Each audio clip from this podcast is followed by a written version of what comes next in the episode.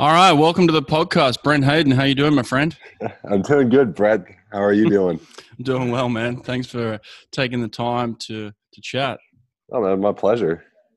So, I mean, just straight off the bat, what is going on in your life, man? You're back at it, hey? Another Olympic campaign. Oh, yeah.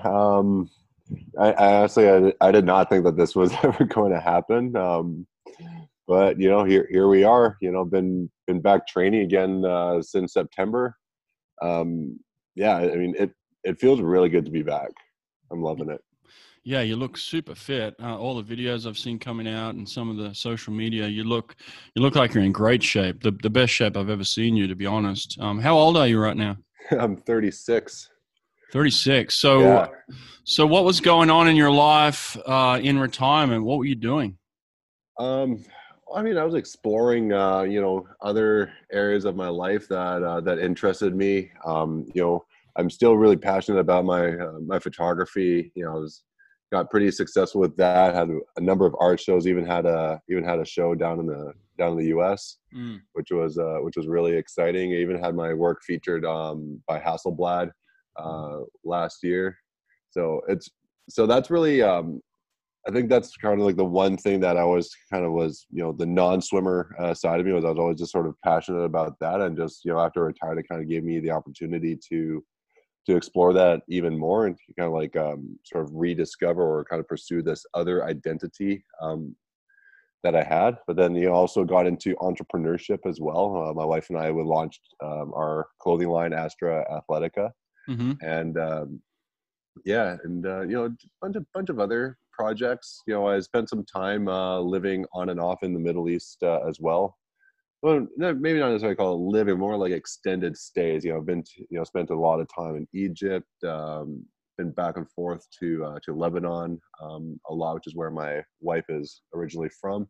You know, she grew up there during the war in Beirut during the 80s and into the early 90s. But yeah, you know, it's like it was last summer, though, that we were back in Lebanon, and there was this amazing pool at the Jaita Country Club, and it was about like maybe a 5 to 10 minute drive away. So I just, you know, like I'll be honest, I didn't swim at all during these seven years that I was retired. Like maybe like less than the number of fingers that I have, unless it was for like a clinic.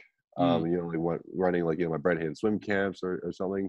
You know, I just didn't want to get in the water because when I'll be honest, like when I left in 2012, that was like a really bad year for me. I was kind of teetering on the edge of depression with everything that was just seeming like going wrong in my life, and I fell out of love with swimming. So when I got that medal, it's kind of like that was like the blessing that I could have hoped for.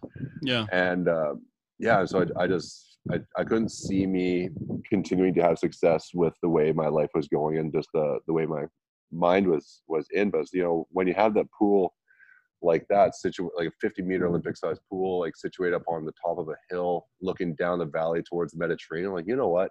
That's the kind of pool that could get me back on the water. So I reached out to them. They gave me this awesome, like, a free membership to the country club. And I just started going there and just swimming as often as I could. And one, I just kind of started remembering like all the things that I actually loved about swimming. But then I was also surprised at how good I actually felt in the water and how powerful I was.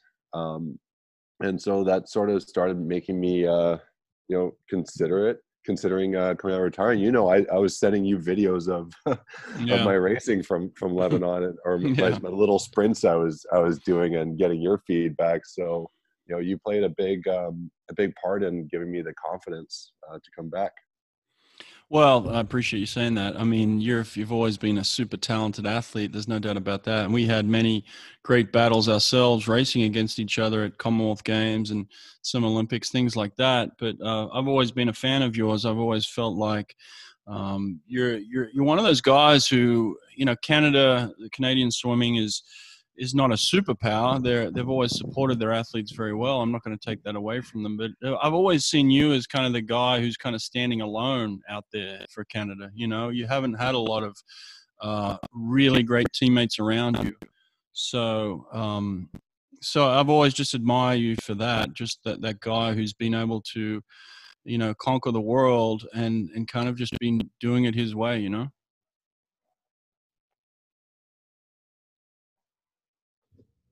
Hey, did I lose you? Thank you. That, I appreciate that. That really means a lot. No, I'm still here. Okay. Can you hear me? Yeah, I got you. Okay. Sorry, the internet here is not so great sometimes. You know, I'm training in Lahaina right now for a training camp, so sometimes the internet comes and goes. Where is that at? Yeah, it's in the island of Maui. Oh, okay. So on the north end of the island, they got an amazing 50-meter pool here. It's one of those things that, you know, when I started remembering the things that I missed about swimming, it was like going away to this Maui training camp that we did every single year, and specifically swimming in this pool. So right now I'm getting the opportunity to live again. One of those things that I loved about it. Yeah. Okay. So take us back to 2012. That's when you kind of got the bronze medal in the 100 freestyle, right? Yeah. Man, where do you want to start? Well, you know, in the lead up to that, what was going on in your life? There was obviously some complications and some struggles, some challenges. Talk to us in the lead up to that 2012 games. Yeah, I guess I'll start with what was going on in the pool. You know, I guess it kind of goes back to even the Beijing Olympic trials. It was the first time it actually really happened when I started suffering from chronic back spasms. And actually at the Beijing trials, I just made the team in the 100-meter freestyle. I did my warm down, and then I suffered this back spasm, and I had to spend the night in the hospital. And they couldn't even take an X-ray of my back because I was so contorted. They couldn't straighten me out to get a clear image of my spine. And then I ended up not getting a chance to swim the 50 free the next day. And just ever since then, these back spasms had just sort of plagued my training. I wasn't able to put in a good solid block in at any given time. And just 2012, it was just like, it was just becoming like even worse. Like, it was like every 2 weeks I would have another spasm, then I'd be out of the water for 2 to 3 days sometimes, or even if I was able to get into the water, I was basically like, you know, doing the equivalent of just tiptoeing around, trying to avoid doing something that would cause my back to spasm. Like, I didn't do any lower body training at all. So if you actually look back at any photos of me, like, you can see like my lower body is really unbalanced from my upper body. Like, I always kind of had bigger arms, but my legs were absolutely tiny because I was on orders to not do any kind of weight training on my legs, just in case I was going to trigger another back spasm. Yeah. So that was the big thing. And then, you know, 2 weeks before London, when we were at staging camp in Italy, had another one of those really big ones, and I couldn't walk for 4 days. And so I actually thought that I might not even get a chance to even race in London at all. Wow. And yeah. And so me and my coach actually, I guess the polite way we'll say it is, we had a discussion. It was basically me venting and getting all my frustration out, and scaring my teammates that were on the pool deck. But you know, I had a lot of anger that had been building up inside of me, and so it's one day I just kind of just let it out, because I was actually seriously thinking that maybe I should just quit before the games actually started, because I just couldn't stand the thought of getting up on the blocks and basically failing at what would be my third Olympics in a row that I've been unsuccessful at. And I was thought maybe it'd just be easier to just quit and just walk away earlier. And, you know, because I felt I had a pretty good excuse that I could, you know, use for that. Yeah. But, you know, my coach was, he made me realize how unacceptable that thought process was. And I was like, you know what, no, let's get you back into the game. Let's just figure out a way to get through it. And it's funny that after I released all that I guess tension that I'd been building up, my back actually started to get better. So I think there's a lot of value in being able to to talk, you know, when you feel like you're starting to bottle things up. Yeah. Just being able to get someone to talk about it is like, it's one way that you can kind of unload that and be able to move forward. Mm. But then outside of the pool, you know, it's just, there are a lot of, there are some people, some really important people in my life that were just, they just became incredibly toxic. And it's like, the people that you would hope would be there to support you basically became the complete opposite, right? They became like, you know, the, well, what would you say? It's, instead of the cure, they became the symptom. Mm. Wow. I guess like yeah. a lot of sleepless nights, a lot of like late nights on the phone, you know, yelling and crying and stuff. And it's just like, you know, I just, after London, I was just ready to just let that all just go behind me. You know, the stuff that was going on in the pool, stuff that was going outside of the pool, and just kind of start life new, I guess. And just try to find something else that, that I could kind of like attach to, or something else that I could love and just rediscover myself again. Yeah. But over the years, it just, I don't know. It was just, I started to realize that I didn't like the way that I left it. Although I know that if I had tried to continue with none of those things being solved, that I probably still would have ended up retiring at some point anyways, because I just don't think I would have been able to continue successfully at the level that I would be, you know, that I would find acceptable. Yeah, for sure. With all that going on, how did you end up with the bronze medal in the end? Oof. How do I say it? It's confusing. Sometimes it's, you know, when I think long and hard, it's one answer, then I think of it another way and I got another answer for it. Yeah. I think ultimately, you know, my past failures, especially, you know, like Athens was just a huge, big learning experience. So I would say more particularly my failure in Beijing to not just not get a medal, but just, you know, going from world champion to not even being in the final.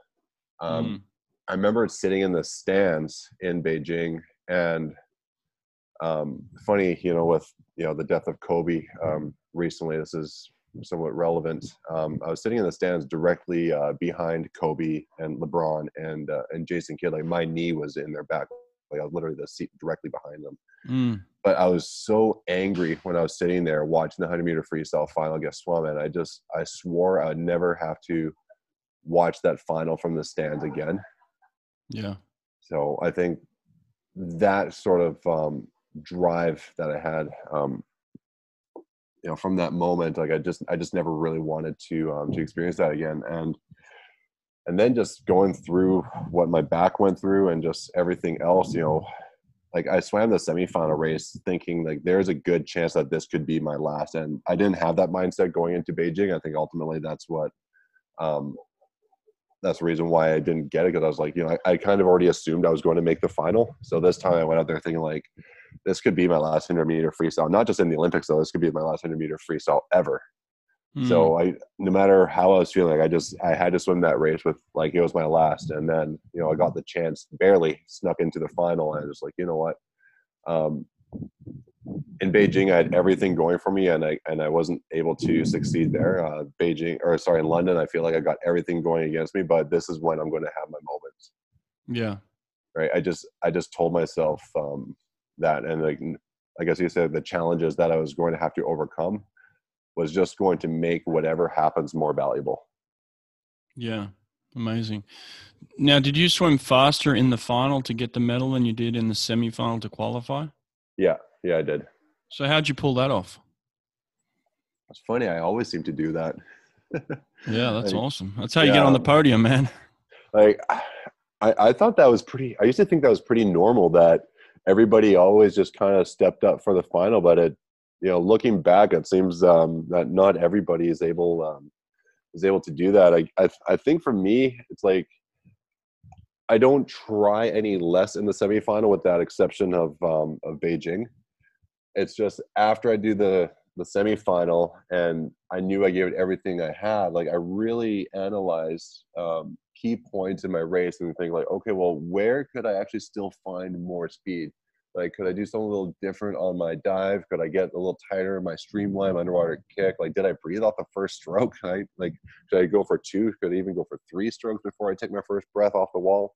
You know, just things like that, right? So even when you have a race that seems somewhat perfect, like, you just try to think, like, well, I'm not going to be fitter tomorrow, so what could I do to actually make sure that I can still get faster? And yeah, I think analyzing the race and finding those small details is where I got really good at it. Can you feel the difference? I'm interested in this. Can you feel the difference between a 10-3 first 25 of your 100 as opposed to, let's say, a 10-6? Oh yeah, definitely. Yeah. I mean, three tenths, it's drastic, right? In the terms of the way it feels, right? Yeah, no, I can totally feel the difference. Like, when you've been around for that long, and you know, especially, like, you know, you get used to sort of predicting your times in training, you know, before your coach could even tells you what it was. You just kind of developed like a sixth sense for how fast you're going. And I know, like, in that semifinal in London, like, my dive was not very good, and you know, I made the adjustment for the final, and, you know, as soon as I got up on my first two or three strokes, like, I knew I had, you know, hit a really good start, and I knew I was right where I wanted to be, even though I couldn't see where any of the other swimmers, because, you know, I was in lane 7, right, and, you know, I didn't realize that Cesar was way on the other side of the pool going out just as fast as I was.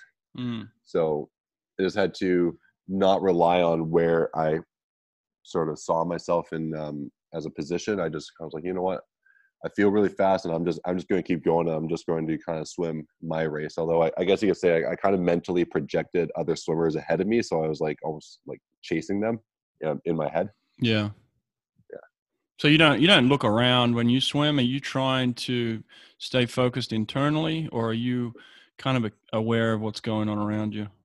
I mean, every once in a while, like on the way back, I kind of caught a glimpse of some arms, you know, during one of my breaths, but I'm not actively trying to look around, because as soon as you actively look around, like, you're slowing down, because you probably took your head out of your perfect hydrodynamic position, or you didn't get your head back to center, you know, as quickly as you should have. So I find, you know, when you're trying to gauge the field, you know, the compromise for that is that you've actually had to slow down in order to do it. So if I want to win, I'm not going to pay attention to where everybody is.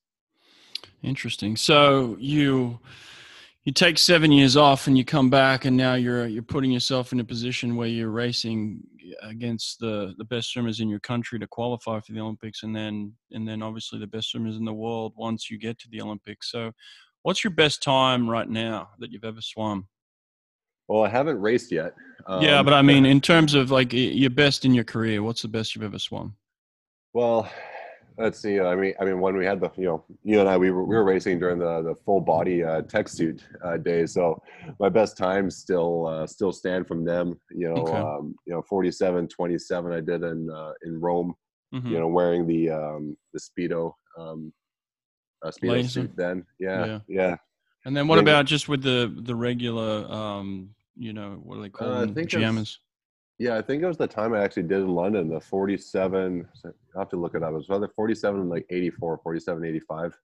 Okay. All right. Yeah. So how do you get faster now? How do you got 6 months to swim faster than you've ever swum? How do you do it?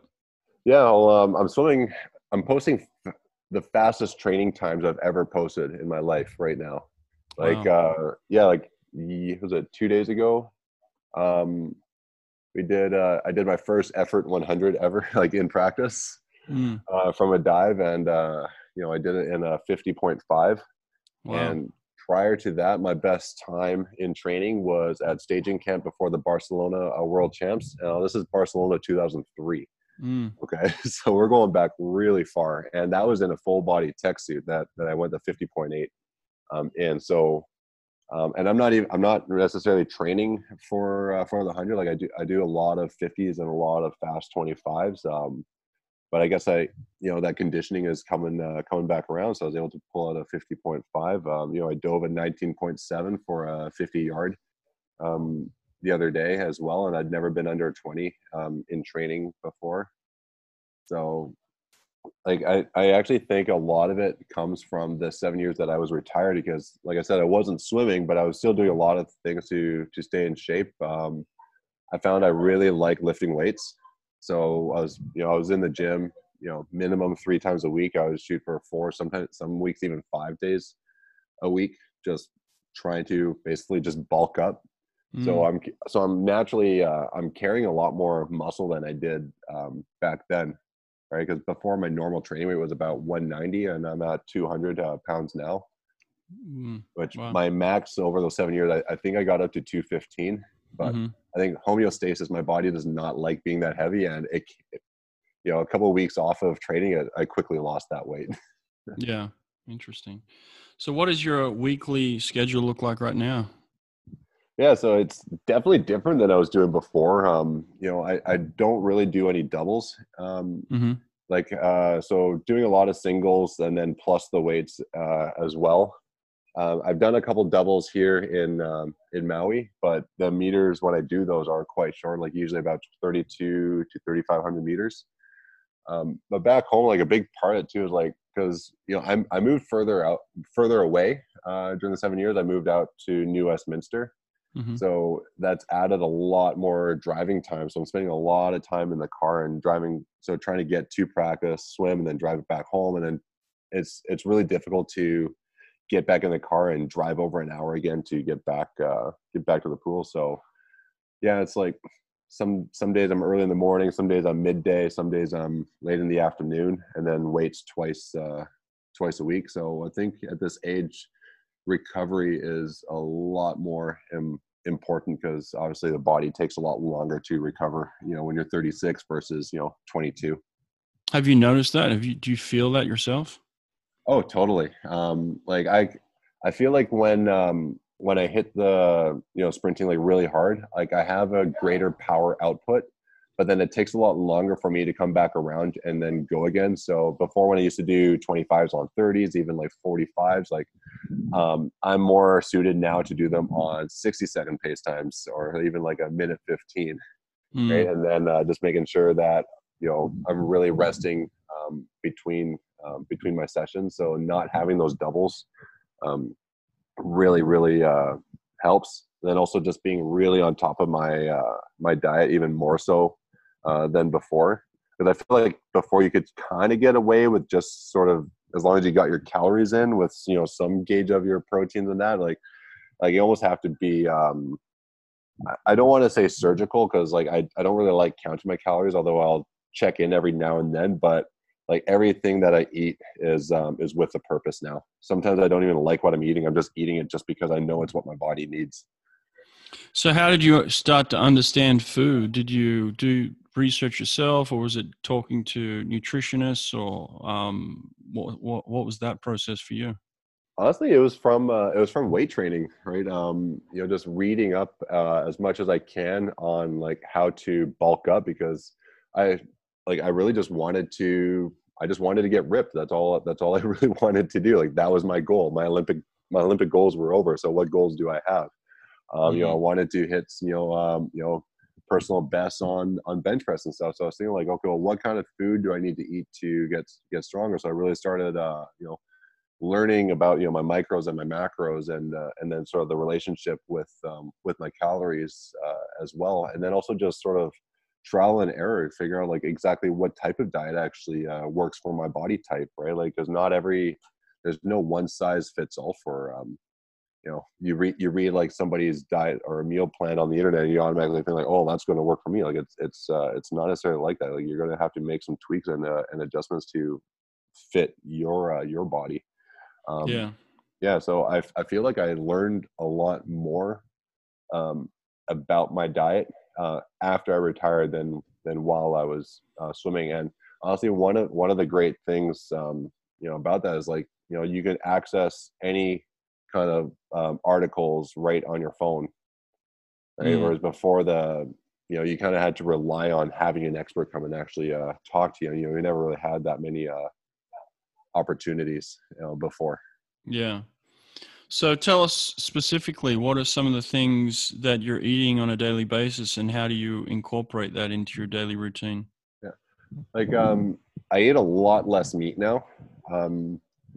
Because I think before it's like, it's just ingrained in us that meat is like, it's the best source of protein. It's the easiest source of protein. So like you try to figure out like some kind of like animal protein at like every single meal, right? Like eggs at breakfast, chicken at lunch, beef at dinner, kind of thing. And I got to the point where almost like I'll have full days where I don't eat any meat at all. Because like, you know, just realizing how much more variety there is out there with, you know, lentils and chickpeas and, you know, beans, you know, there's, which is one thing. It's like, I think there's a lot of value in having more of a variety of their sources of proteins rather than just sticking to just the animal one. Yeah. And it's definitely gone interesting. And one of the funny things is, my wife and I, you know, because before I actually came out of retirement, we actually thought that we were going to be like spending most of our time in Lebanon. Like we were over there kind of exploring opportunities. That's before like all the protests over there started happening. So we actually rented our home out and we're like, you know, we'll just go live at, you know, your mom's, because she lives just up the street from our place. And, you know, when we're here, we'll just stay at your mom's and we'll go back to Lebanon. So we're obviously not doing the overseas living thing because I decided to come out of retirement after we made that decision. So I'm living at her mom's and, you know, she's Lebanese. So I'm eating a lot of Mediterranean food. Right? She makes amazing food. So it's like, I got this like almost like a personal chef at home. Now I know when she hears this, she's going to laugh. Yeah, she's going to end it. Yeah, it's like no more. No, she loves it. Cool. Like, that's awesome. She loves it. Yeah, that's really good. So it just sounds like you took a really healthy approach. And now, do you plan ahead each day, or like, do you know what you want to eat every day? Is there a plan, or is it just going off how you feel? It's a little bit of both. Like I kind of have an idea in my head, but I wouldn't necessarily call it like a plan. Like I don't actually like write them out on paper, and I hate meal prepping because I don't like leftover food, and I feel like meal prepping is basically just planning leftover food.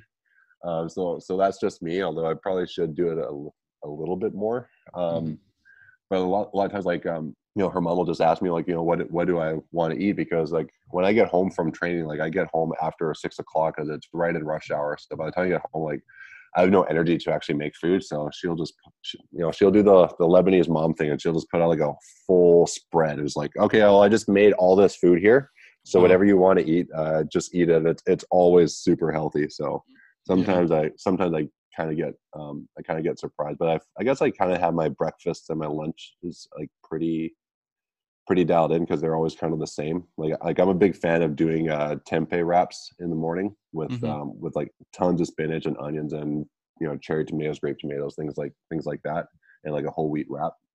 Yeah, awesome. Great. Yeah, it's so powerful, the ability to use food and use it for energy, and especially at our age, as we're getting older, we need every little advantage we can get, you know. And you see a lot of younger kids, they're just putting whatever they can see or whatever they can grab into their bodies, and it's just not the best situation for them to perform on a daily basis, right? Oh yeah, I can't even tell you how many times I still see, you know, like, you know, more experienced swimmers with like a baggie of goldfish crackers. I'm like there's nothing in that. Yeah. Like it's crazy. Yeah, it's crazy. So what have you learned in the 7 years off? Where maybe if you knew that back then when you were swimming earlier, you may have had better results. What would you tell your younger self now that you know now? Oh man. You know, I have thought of this, and honestly, I wouldn't want to change anything in the past, because I feel like those failures that I experienced were necessary for my growth as a person. I feel like if I took those away, then I've lost out on something valuable that's going to help me for the rest of my life. I do kind of wish that I had succeeded in Beijing, though.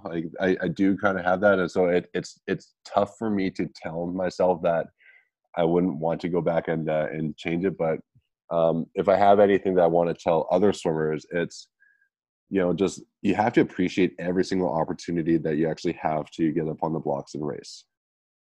Like, get up, like when you're staying on the blocks, like you have to feel gratitude.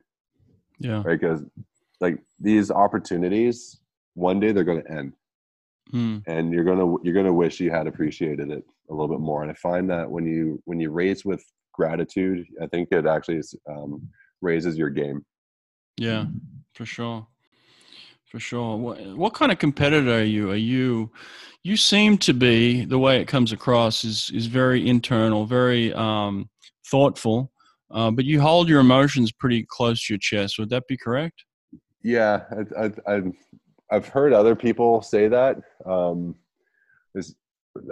actually heard a few people have used the word Zen-like before, because like I'm not the kind of guy that's going to, like, you know, yell and huff and puff in the ready room, or like slap myself and jump up around. Like, I just kind of get into my headspace, and I just take deep breaths, and, you know, I just let the nerves sort of come and go in the waves. You know, I let the butterflies jump around and all that stuff. I know as long as I'm feeling that, then I don't need to do any of that other stuff. But yeah, it's just, I guess that's just the way I you know, I found that sort of just works for me. And, you know, and if I can, you know, I might even crack a joke or two with some of the other swimmers. Yeah. You know, just to relax. Well, it's one thing Nathan Adrian said to me. We were chatting on Messenger one time, and he said he misses having me in the ready room because these younger guys are just way too serious. Yeah. Everybody's slapping themselves these days. Yeah. Just like they're just looking so intense, you know? Yeah. Like, I don't know. I just really wanted to, I guess I just wanted to just enjoy the process. Yeah. You know, and I can appreciate other people's successes when they have it. As long as I'm able to do the race that I can, then I don't have to feel disappointed that somebody else just did better. I actually feel good for them. Who were some of the people you felt like, maybe one or two, you know, people that you really looked at as people that pushed you and challenged you and raised your game anytime that you were competing against them? Who's someone that you really enjoyed competing against? Oh, Nathan would be one for sure. Yeah. You know, obviously, you know, I really enjoyed racing against you. Roland Schoeman is another guy. You know, Roland actually gave me a lot of help, especially with my starts. Like, we actually flew him to Vancouver, and he actually taught me all his secrets for a week or two. So that was really cool to kind of get that from him. You know, and then of course, you know, Filippo Magnini. You know, we kind of had this thing happen in 2007 where we tied, and we kind of got got like sort of locked in this sort of like, anytime that one of our names is mentioned, it, like the other name also has to be mentioned as well, as like, you know, because we're the co-world champion. So that was always kind of cool. But I gotta say, like when I first made onto the national team, like I remember going to Commonwealth Games in Manchester, and I'm sitting there in the ready room, and, you know, I'm sitting next to Thorpe. Yeah, I was like. Like, I remember watching watching him race at the Sydney Olympics. And when Sydney was on, I never actually thought I was ever going to be an Olympian. Like, I was still in summer club swimming. Wow. Right? So, still in for, like, 2 years later to be I'd actually just come out of summer club swimming. So, I just started swimming year-round. So, then to be only 2 years later sitting in the ready room, like, next to Ian Thorpe, like, that was just, like, the coolest thing ever. Yeah. Yeah, he was an intimidating guy for just how good he was, right? Like, he was so dominant and so big, and just not to mention he just looked so mean in that full body black suit. Like, it was just intimidating, but he was such a nice guy too. Like, before the later that summer, you know, we had the Pan Packs in Yokohama, and before the 100-meter freestyle, I was sitting next to him, and we were quoting lines from Zoolander. Oh, really? and just laughing and having a good time right before that race. So, yeah, that's awesome. Yeah, he was a fierce competitor, I'll tell you that. I saw him do some things in practice, but then when he stood up behind the blocks, you were just like, oh, I would not want to be racing him right now. No. He loved to compete, loved to win. Yeah. But anyway, so that's cool. So how was the feeling and the reception with, you know, maybe your coaches and your teammates and maybe even the federation when you announced that you wanted to come back and swim again? It was surprising, I'll be honest, because like I'd had the conversation in my head many times before I finally wrote that email. Like, you know, asking, you know, what do you guys think? Would you support me? Like, I was expecting some pushback or some, you know, some uncertainty. Mm. So like, you know, right, you know, you're 35, you're going to be turning 36, you know, like right after you start. You know, you've been out of the water for 7 years. Like, not only was I retired, like I just wasn't swimming at all. You know, like there's so many reasons they could have said that they didn't want to support me in this. Yeah.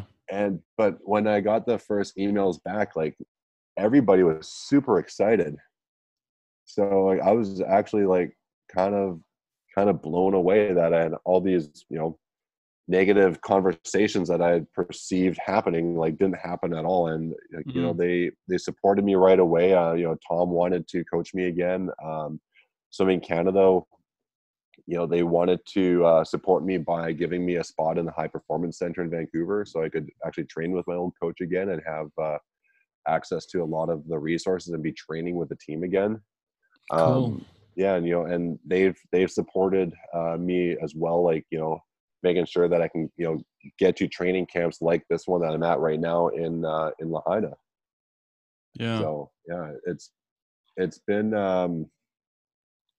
I talk about gratitude, and I feel like that word probably isn't enough, but I'm just feeling so much gratitude for the people that actually believed and wanted to support me in this.